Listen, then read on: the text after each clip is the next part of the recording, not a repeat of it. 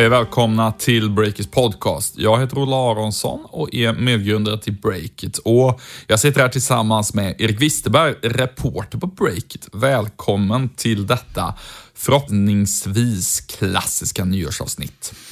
Jag har cyklat in här i gryningen speciellt för det här poddavsnittet. Så förväntningarna, i alla fall från min sida, är mycket höga. Ja, men det är de från min sida också. Det här avsnittet blir ju vår årskrönika. Vi ska prata om de händelser och stora trender som färgade året. Men innan vi drar igång med de stora spaningarna så ska vi blicka tillbaka på året som har gått i form av Breakits kioskvältare. Nyheterna som fick oss att haja till under 2017.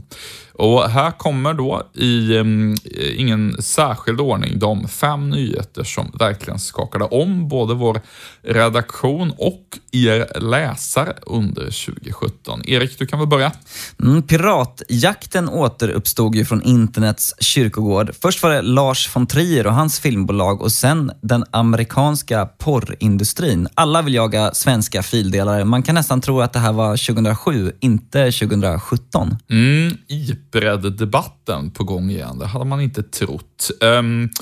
En annan sak som var väldigt het är bitcoin och återigen bitcoin. Vår intervju med Emil Oldenburg, mannen bakom bitcoin.com, den blev en internationell supernyhet. Yran är total, så det känns givet att det här är en av årets kioskvältare. Ja, och flera svenska startups under året har gjort det som många drömmer om och lyckats bli uppköpta av internationella techjättar. Umeå-baserade Limes Audio köptes ju av Google, Linköpingsbolaget Donja Labs köptes upp av Microsoft och gotländska Pickit fick ju in samma techjätte som delägare. Det är imponerande. Alltid en kioskvältarkänsla när den typen av nyheter trillar in hos oss. Den fjärde grejen det är att vargen kommer. Det är känslan inom e-handeln. Och då pratar jag inte om gråhåriga djur och sådär, utan jag pratar förstås om Amazon som enligt många källor till Breakit förbereder sin svenska lansering. Och när det sker så lär följderna bli väldigt stora för hela den svenska handeln. Ja, det där blir otroligt spännande att följa under nästa år. Det är svårt att summera det här året utan att nämna terrorattacken på Drottninggatan. Bland de 5 som omkom där fanns ju Spotify-chefen Chris Bevington. Otroligt sorgligt och en händelse som präglade det här året.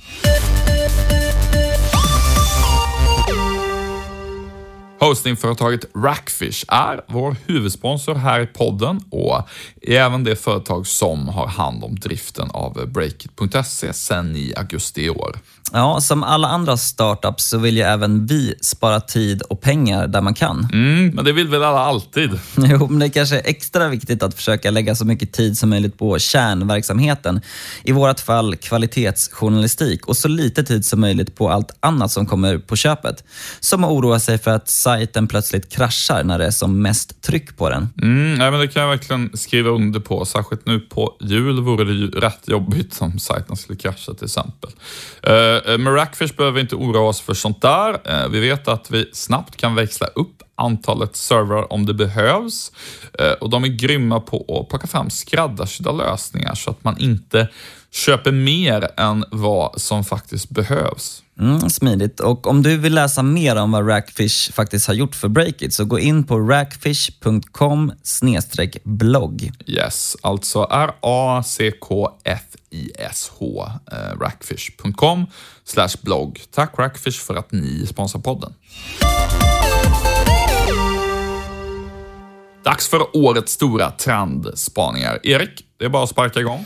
Ja, jag döper nu här med 2017 till året då vinden vände för de globala techjättarna. I alla fall när det kommer till hur de uppfattas, både av allmänheten och politiker. Vi har sett tidigare så hypade och älskade bolag som liksom stått för modernitet och innovation. De har istället fått se sig bli utmålade som lite av ansvarslösa skurkbolag, skulle man faktiskt kunna säga lite hårdraget. Intressant spaning. Vad är det tror du som har förändrats? Men vi ser bolag som Facebook, Google och Twitter. De har ju sett som så här, digitala verktyg som ska göra världen mer öppen, ge människor en röst, bidra till yttrandefrihet och demokrati. Man såg det under arabiska våren till exempel. De har varit liksom symboler för en positiv kraft i hela tech-ekonomin. Och scenförändringen där under 2017 var i det närmaste total. Det var ju bara någon månad sedan i november som just Facebook, Google och Twitter stod inför hårda förhör i den amerikanska kongressen och tvingades liksom för första gången egentligen tala klarspråk kring hur de har tjänat pengar på att låta ryska intressen använda deras plattformar för att påverka det dramatiska presidentvalet där ju Donald Trump lite oväntat blev vald till Amerikas president. Just det. Och där är det ju så, vilket vi har pratat om tidigare i podden lite grann, att det kan komma någon ny typ av reglering där helt enkelt som kan tvingas göra att till exempel Facebook måste bli mer transparenta med vem har köpt vilken annons och sådär. Precis, där ser man det är nästan ett chicken race nu där liksom Facebook själva försöker att komma med lösningar som ska göra att de ses som mer ansvarstagande. Men generellt har det också skett liksom ett uppvaknande kring de här plattformarnas makt. De sociala medieföretagen har ju så många användare att de nu har större makt än många politiska ledare och den insikten börjar liksom sjunka in och kanske också skrämma. Sen är också Google och Facebook under stark press, speciellt inom EU, gällande deras ekonomiska förehavande. Man vill att de ska faktiskt börja betala skatt och bidra till ekonomin i de länder där de säljer annonser. Ja, de har ju blivit lite grann av en stat i staten, de här stora annonsfinansierade bolagen. Då tänker jag väl mest på Facebook och Google egentligen. Men det är inte bara de här stora annonsföretagen som har fått sen släng av sleven under 2017. Nej, men ett företag som är omöjligt att inte nämna är Uber. Det har ju varit ett så här extremt hypat och lite sexigt varumärke som ska förändra världen och stå för delningsekonomi. Men deras 2017 har ju varit i stort sett helt målat i svart. Det började med den här Delete Uber-kampanjen där folk liksom rasade och tog bort appen, rullade vidare med avslöjanden om grov sexism inom företaget. Och det här ledde ju till slut att grundaren Travis Kalanick tvingades kliva ner som vd. Det tror jag inte så många hade trott vid den här tiden förra året, att han skulle vara borta.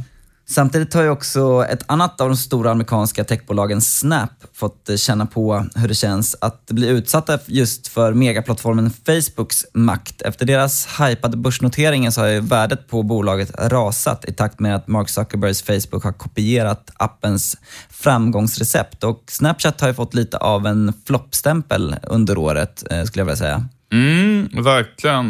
Det är intressant det där med tanke på att Snapchat pratar mycket om att de inte ska kränka, vad ska man säga, integriteten så mycket i användarupplevelsen. Det ska kännas som en väldigt privat app och det är ju inte helt lätt att förena med den ekonomiska realiteten att Facebook och andra snarare försöker driva en i motsatt riktning och försöker få en att dela med sig av så mycket som möjligt till andra och så. Precis, jag kan också bli lite på det personliga planet lite deprimerad av att de här stora techjättarna, det hetaste de håller på med är roliga filter, liksom både Apple och Snapchat och Facebook. Och kopierar andras roliga filter. Ja, det känns inte så himla innovativt. Man skulle kanske vilja se något lite mer framåtsyftande än att göra roliga sätt att skicka konstiga filmer till varandra. Mm, är verkligen den mest hypade boken bland tech-kapitalister senaste åren är ju Peter Thiels Zero to One, där han pratar om att på 60-talet och sådär, när science fiction-serierna började komma, då drömde man om flygande bilar, men vad vi fick var 140 tecken på Twitter. Väl sammanfattat. Ja, men faktiskt. Det finns ju också en hel del statistik som visar att produktivitetsutvecklingen, alltså hur mer effektiv ekonomin blir på grund av innovation och så, den var liksom större för 50 år sedan när vi byggde nya rymdfärger och flygplan och annat och sådär. Kanske blir ett nyårslöfte för många det här också med det här time well spent, att man faktiskt inser att det kanske finns andra saker att göra med sitt liv än att sitta och glo på sociala medieappar. Vi får se. Jag tycker att överlag det är en väldigt bra spaning som du kommer med kring 2017, att vad ska man säga, misstron mot de stora plattformsbolagen generellt sett har blivit lite större. En sak jag kan flika in där, det är det här med delningsekonomi som ju var en stekhet term 2013 och 2014.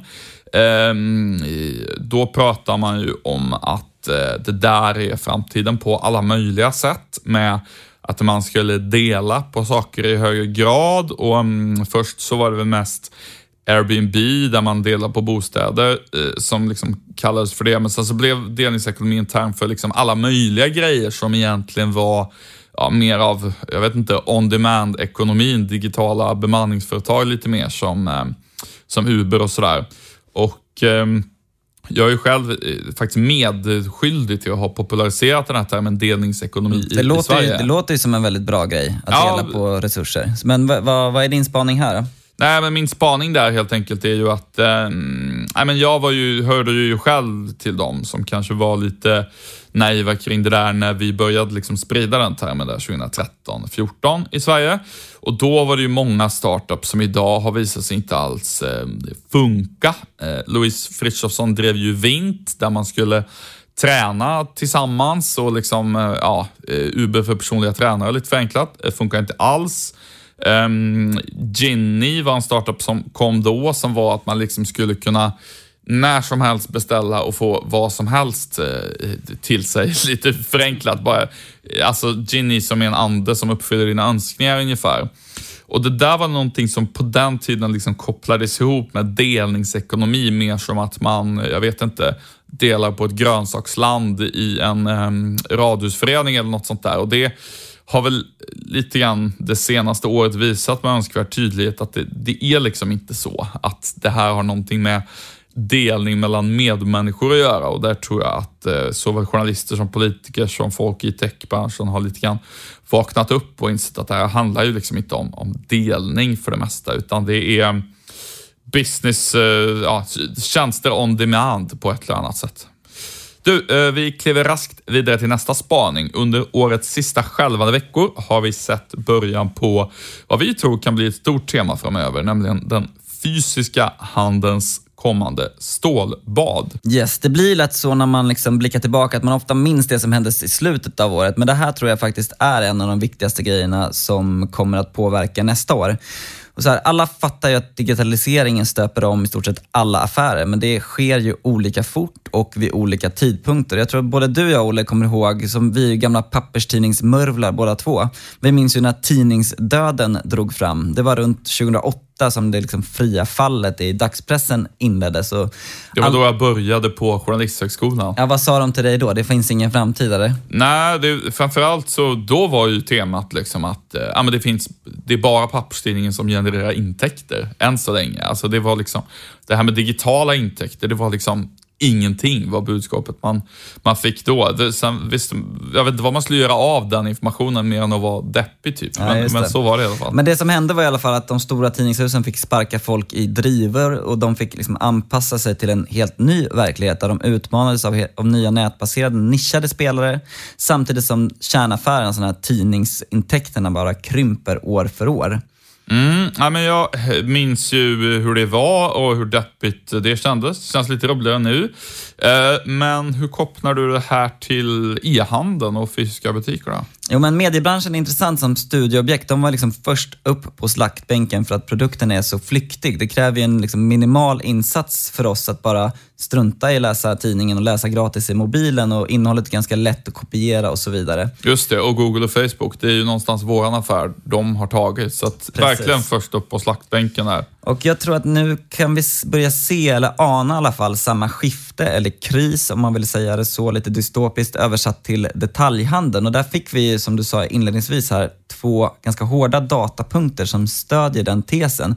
Den första är ju H&M's krisrapport den 15 december. Försäljningen för H&M minskar ju nu för första gången på jag vet inte hur länge, trots att de har öppnat massor av nya butiker under året. Så det är ett kristecken. Och de skrev själva att det var ett svagt kvartal för H&M-varumärkets fysiska butiker som påverkades negativt av en fortsatt utmanande marknad med minskad kundtrafik till följd av det skifte som branschen genomgår. De skriver egentligen att det kom färre människor till butikerna helt enkelt och det påverkar dem väldigt negativt. Just det, och det där är ju, vad ska man säga, det är ju förstås någonting då som knappast är isolerat till H&M så att säga, utan det måste ju göra med att folk går mindre på stan och i gallerier i största allmänhet. Ja men precis, och det som är ju intressant är att en så stor spelare skriver det så rakt ut, att här hotas våran kärnaffär, vårat stora fina butiksnät. Och 5 dagar senare så kom ju Kappahls rapport också med minskad försäljning, och vdn där, Danny Fältman, konstaterade att det råder ett allt hårdare marknadsklimat och att man såg ett förändrat köpbeteende med en accelererande nätbaserad handel, och Kappahl hänger ju inte med där helt enkelt. Nej, verkligen. Sen kan jag väl alltid tycka att man ska vara lite sådär, det är lite som när de skyller på vädret, de här klädbolagen. Det kan ju vara så att Kappahl har gjort något helt annat fel och så kan man skylla på det här med e-handeln för att då slätas de grejerna över. Men man kan väl säga så här att det är så pass många aktörer som vittnar om det här just nu. Och de som ska vara duktigast av alla, störst av alla, är H&M, och de har ju jättestora problem. Så att jag tror liksom inte att någon betvivlar längre att verkligheten är här.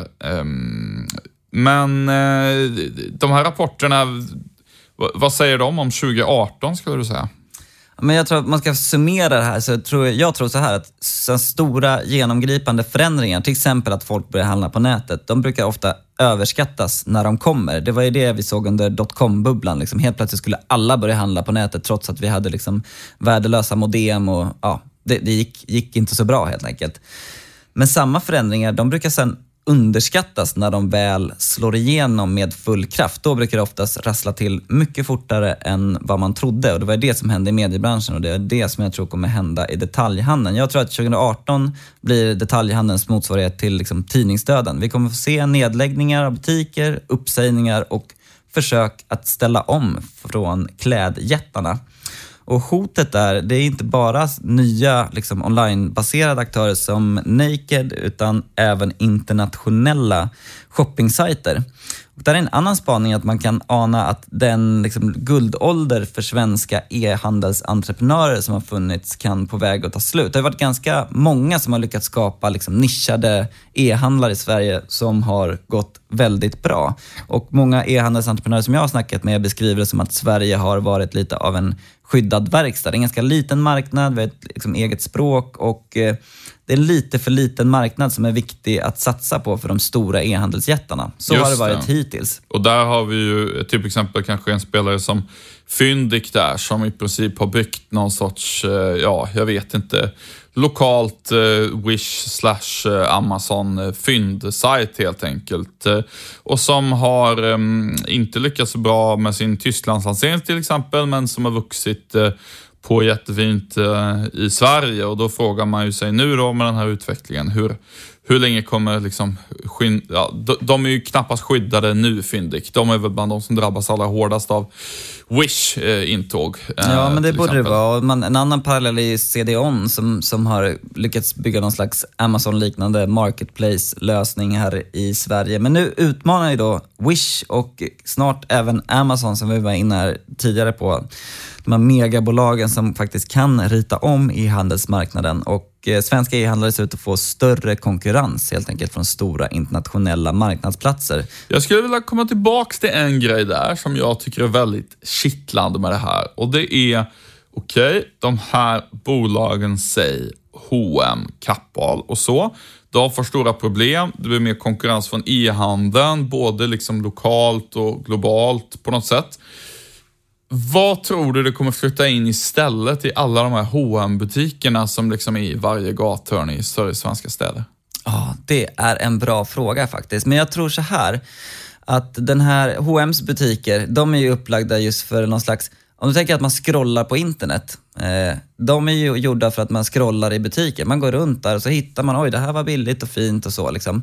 Jag tror att, och de är proppfulla med varor liksom. Jag tror att de måste satsa på en mycket bättre produkter, alltså mer spets, mer grejer som folk verkligen vill ha. Och jag tror kanske inte det där scrollingbeteendet i verkligheten, att man bara går runt på stan och handlar, kommer vara lika starkt längre. Så att, ja, det är en bra fråga. Vad tror du själv? Nej, det jätteuppenbara tråkiga svaret är ju liksom fler gym och restauranger och sånt där som man ser ploppa upp generellt.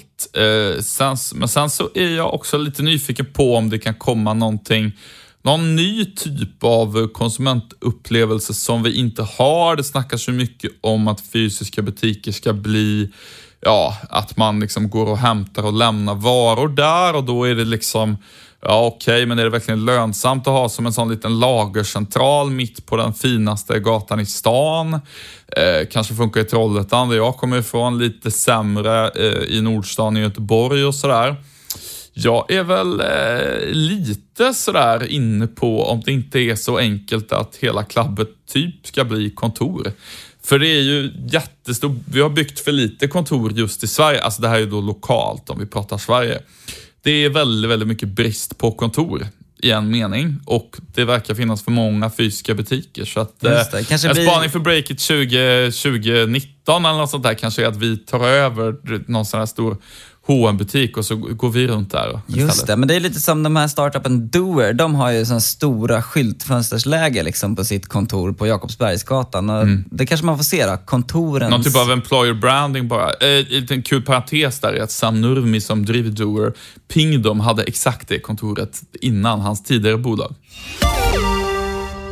Olle, nu har du ju lovat att lansera en grandios teori. Ditt magnum opus skulle man kunna kalla det här, har jag liksom läst mig till i poddmanuset. Du ska förklara allt som har hänt i techbranschen 2017, typ.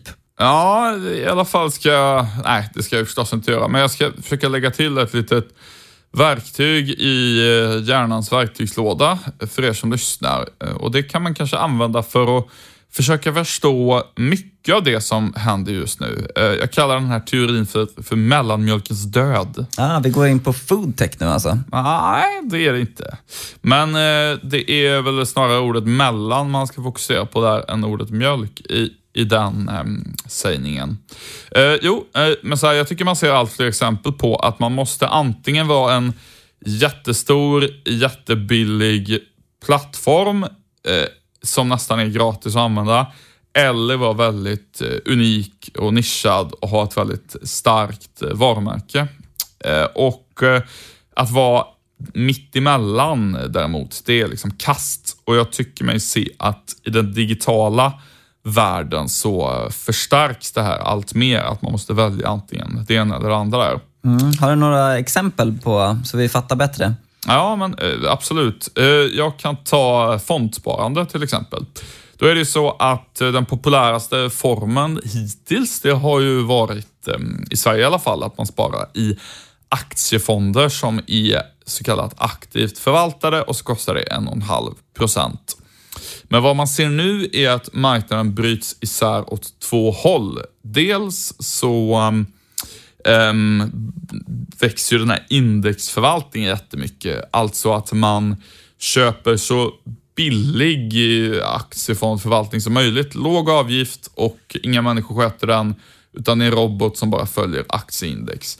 Och det är ju liksom som en stor, billig, verkligen massmarknadsprodukt. Och de största aktörerna där i USA, Vanguard och de här, de är ju bara liksom hur stora som helst. Och det är en produkt som är enkel, rak, billig, jättestor. Just det, för då får man typ 0,2% i avgift eller något sånt där istället. Ja, exakt.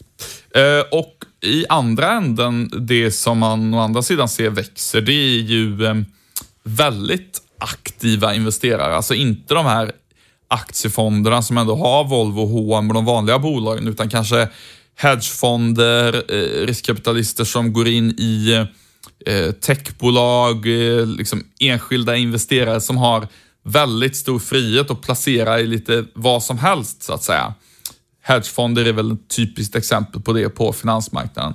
Och där tror jag helt enkelt att marknaden kommer brytas upp i antingen de här som bygger på att de har starka varumärken, duktiga på att placera och få placera lite vad de vill, råvaror, valutor och aktier och vad det nu kan vara. Och det här indexsparandet. och de här som är däremellan, de här vanliga aktiefonderna, deras marknad kommer att krympa. Mm, det är en stor förändring. Vad tror du, vad kan vi andra lära oss av det här då? Ja, men jag tänkte dra lite fler exempel som illustrerar hur det här går igen för att se hur man kan lära sig av det. Vi har jag tror att H&M's problem absolut är relaterat till det här. Jag tror att man antingen ska vara Filippa K, starkt unikt nischat varumärke, eller Wish, Uniqlo, en aktör som är verkligen i alltså mycket billiga basic grejer och bara fokusera på det. Ur ett H&M-perspektiv skulle det kunna innebära att sälja ännu fler vanliga vita t-shirtar jättebilligt i H&M-butikerna och sen ha Koss som ett nischat premiumvarumärke, men inte så mycket mellanmjölk däremellan med lite sådär mode för alla. Och ett annat exempel är väl här i nyhets- och annonsbranschen tycker jag. Antingen är man Facebook, Google, jättestor plattform, gratis att använda för folk, eller så ska man försöka vara ett riktigt nischat starkt varumärke som Breakit till exempel, eller kanske ännu tydligare typ Dagens Nyheter, New York Times, sådana aktörer som lever på jättestarka varumärken och som faktiskt kostar pengar att använda. Jag tänker, om man ska säga det här i en mening, så skulle jag säga att digitaliseringen förstärker trenden att saker ska antingen vara gratis eller kosta minst 1000 spänn. Just det, go premium or go low är helt enkelt rådet från Breakits grundare, om jag får sammanfatta det. Vi ska gå vidare till nästa ämne. Det är ju ett ämne som har en given plats i, tror jag, alla nyårskröniker i år. Inte bara den här podden och säkert också i historieböckerna när vi blickar tillbaka. Och jag pratar förstås om Me Too. Det har ju utan tvekan varit höstens hetaste ämne, eller vad säger du, Ola? Nej, men så har det verkligen varit, och jag tycker ju att det här är kanske lite extra intressant för oss som bevakar tech av en lite speciell anledning, och det beror ju på att vi i techbranschen hade kanske inte det allra starkaste MeToo-uppropet så som till exempel var bland kvinnor som jobbar med teater eller musik eller så. Men däremot hade vi ett väldigt starkt en motsvarighet till MeToo tidigare under året. Så man kan säga att techbranschen var lite före där. Det här baserade ju efter att Susanne Fowler, en tidigare medarbetare på Uber, och många andra kvinnor på det bolaget gick ut och vittnade om sexuella trakasserier, vilket sen ledde fram till flera led senare till att grundaren Travis Kalanick fick avgå som vd. En annan sak som skedde i efterspel till det var ju att ingenjören James Damore skrev en text som han spred till andra Google-anställda där han kritiserade det företagets mångfaldsarbete, och han antydde på lite olika sätt att kvinnor kanske biologiskt är mindre lämpade för att arbeta med teknik. Han fick sedan sparken för Google, och det här skedde ju ungefär ett halvår, några månader innan det ordinarie MeToo-uppropet kan man säga. Och det tyckte jag var väldigt... Det är väldigt intressant att fundera på varför det var så. Ja, men precis. Jag minns det. Jag tror att det var Kara Swisher på Recode som skrev en väldigt träffande text om just Fowlers mediuminlägg där. Liksom hon skrev att det fanns ett före och ett efter det. Och det så var det ju verkligen. Det här växte ju och växte i techbranschen. Och där var ju också liksom anledningen till att vi på Breakit började titta på det här under hösten när vi skulle göra liksom ett större gräv. Den 5 oktober så lanserade vi våran granskning om hur det är att vara kvinna i tech-Sverige. Då gick vi ut och sökte kvinnors berättelser om diskriminering, sexism och sexuella trakasserier. Och så började vi jobba med det där. Vi gjorde det som en öppen granskning, lite annorlunda mot hur vi har gjort tidigare. Nej men verkligen, du grävde ju mycket där och fick ju kontakt med många kvinnor, och det var ju som en konsekvens egentligen. Visst var det så att det började ni titta på just för man hade sett den här amerikanska utvecklingen under sommaren? Ja, men precis. Jag kommer ihåg att jag och Stefan, Breakits andra medgrundare, satt och snackade om det där, och jag hade läst mycket om det där och tagit liksom stort intryck av det och sa det här kommer ju komma hit också, om ni inte gör det så kanske det är läge att vi frågar i alla fall hur det är. Och sen när vi satt och jobbade runt det där, så då brakade hela den här MeToo-rörelsen loss globalt och i Sverige också. Så då ja, det var under arbetets gång helt enkelt. Och sen dess har jag ju stjärnor fallit, inte minst i mediebranschen, och du var inne på kultursfären har ju också varit väldigt i spotlight i den här frågan. En spaning där är ju att det inte har avslöjats några hårda fall av chefer inom tech-Sverige som har blivit avsatta på grund av anklagelser om sexuella trakasserier. Än så länge vad jag vet, eller har du sett något sånt? Nej, det har jag inte. Det betyder ju förstås inte att det inte finns några fall, men det kan nog vara en anledning till att även om vi lyckas producera väldigt bra artiklar tycker jag kring det ämnet, så fick det inte den typen av opinionsmässig skruv som till exempel all bevakning av Svenska Akademin har fått. Och där kan man ju se att precis som anledningen till att det blev så stort kring Uber, så det var ju att en kvinna skrev en väldigt stark text. Man behöver ju någonting att hänga upp det på. Och i kulturvärlden så var det ju just den här kulturprofilen som man kunde hänga upp hela den bevakningen på, där det blir så tydligt. Och det har vi inte sett i tech-Sverige än. Men... Nej, och i Ubers fall är det ju också att själva vd och vice vd personligen bevisligen hade gjort en hel del grejer som inte var... direkt att de hade utfört sexuella trakasserier, men däremot att man kunde belägga i vilka mejl de hade skickat till folk och hur de hade uttryckt sig, att de var i högsta grad ansvariga för att etablera en grabbig kultur, kan man säga. Och det har vi väl kanske inte heller fått belägg till våran tipslåda på Breakit om än på alls det sättet på något stort svenskt techbolag, eller hur? Nej, inte vad jag känner till. Och där säger nog mycket om kring också hur man hanterar sådana där frågor. Jag tror att om det uppstår fall av sexuella trakasserier som blir hanterade på ett bra sätt inom ett bolag, då tror jag att de flesta är nöjda med det och känner att de inte behöver gå till medier. Ja, medan jag och Olle mumsar på lite lussebullar här i studion så ska vi göra precis som Agneta Sjödin och bjuda på Breakits podcasts nyårskarameller. Olle, vilken klassisk TV4-referens där. Älskar det programmet. Ja, det var kul, minns jag. Jag minns inte exakt vad som hände, men jag minns att vi kollade på det hemma. På den tiden när man kollade på TV4, det gör man ju verkligen inte längre. Sälj på den, Bonnier. Men... yes, vi ska köra några karameller. Jag börjar med årets startup som jag tycker var i all tysthet chiphålet. Piotr Zaleski som har grundat det, han kom ju redan för 2-3 år sedan på att det bolaget man borde lansera, det är ju en tjänst som alla e-handlare kan bygga in på sin sajt, så är det möjligt för kunderna att välja vilket fraktställe de vill ha saker skickade till. Och jag kan inte komma på någon tjänst som har känns lika klockren och relevant nu under den här galna e-handelshjulen som just det. Jag har själv varit medvetet verkligen valt bort alla e-handelsbutiker där man inte har kunnat välja vilket ställe man vill ha någonting skicka till. Ja, men det kan man väl nu på de flesta. Nästa steg blir väl vem som kan ta det hem till dörren. Vi får se där. Jag går vidare med nästa spaning. Årets sämsta.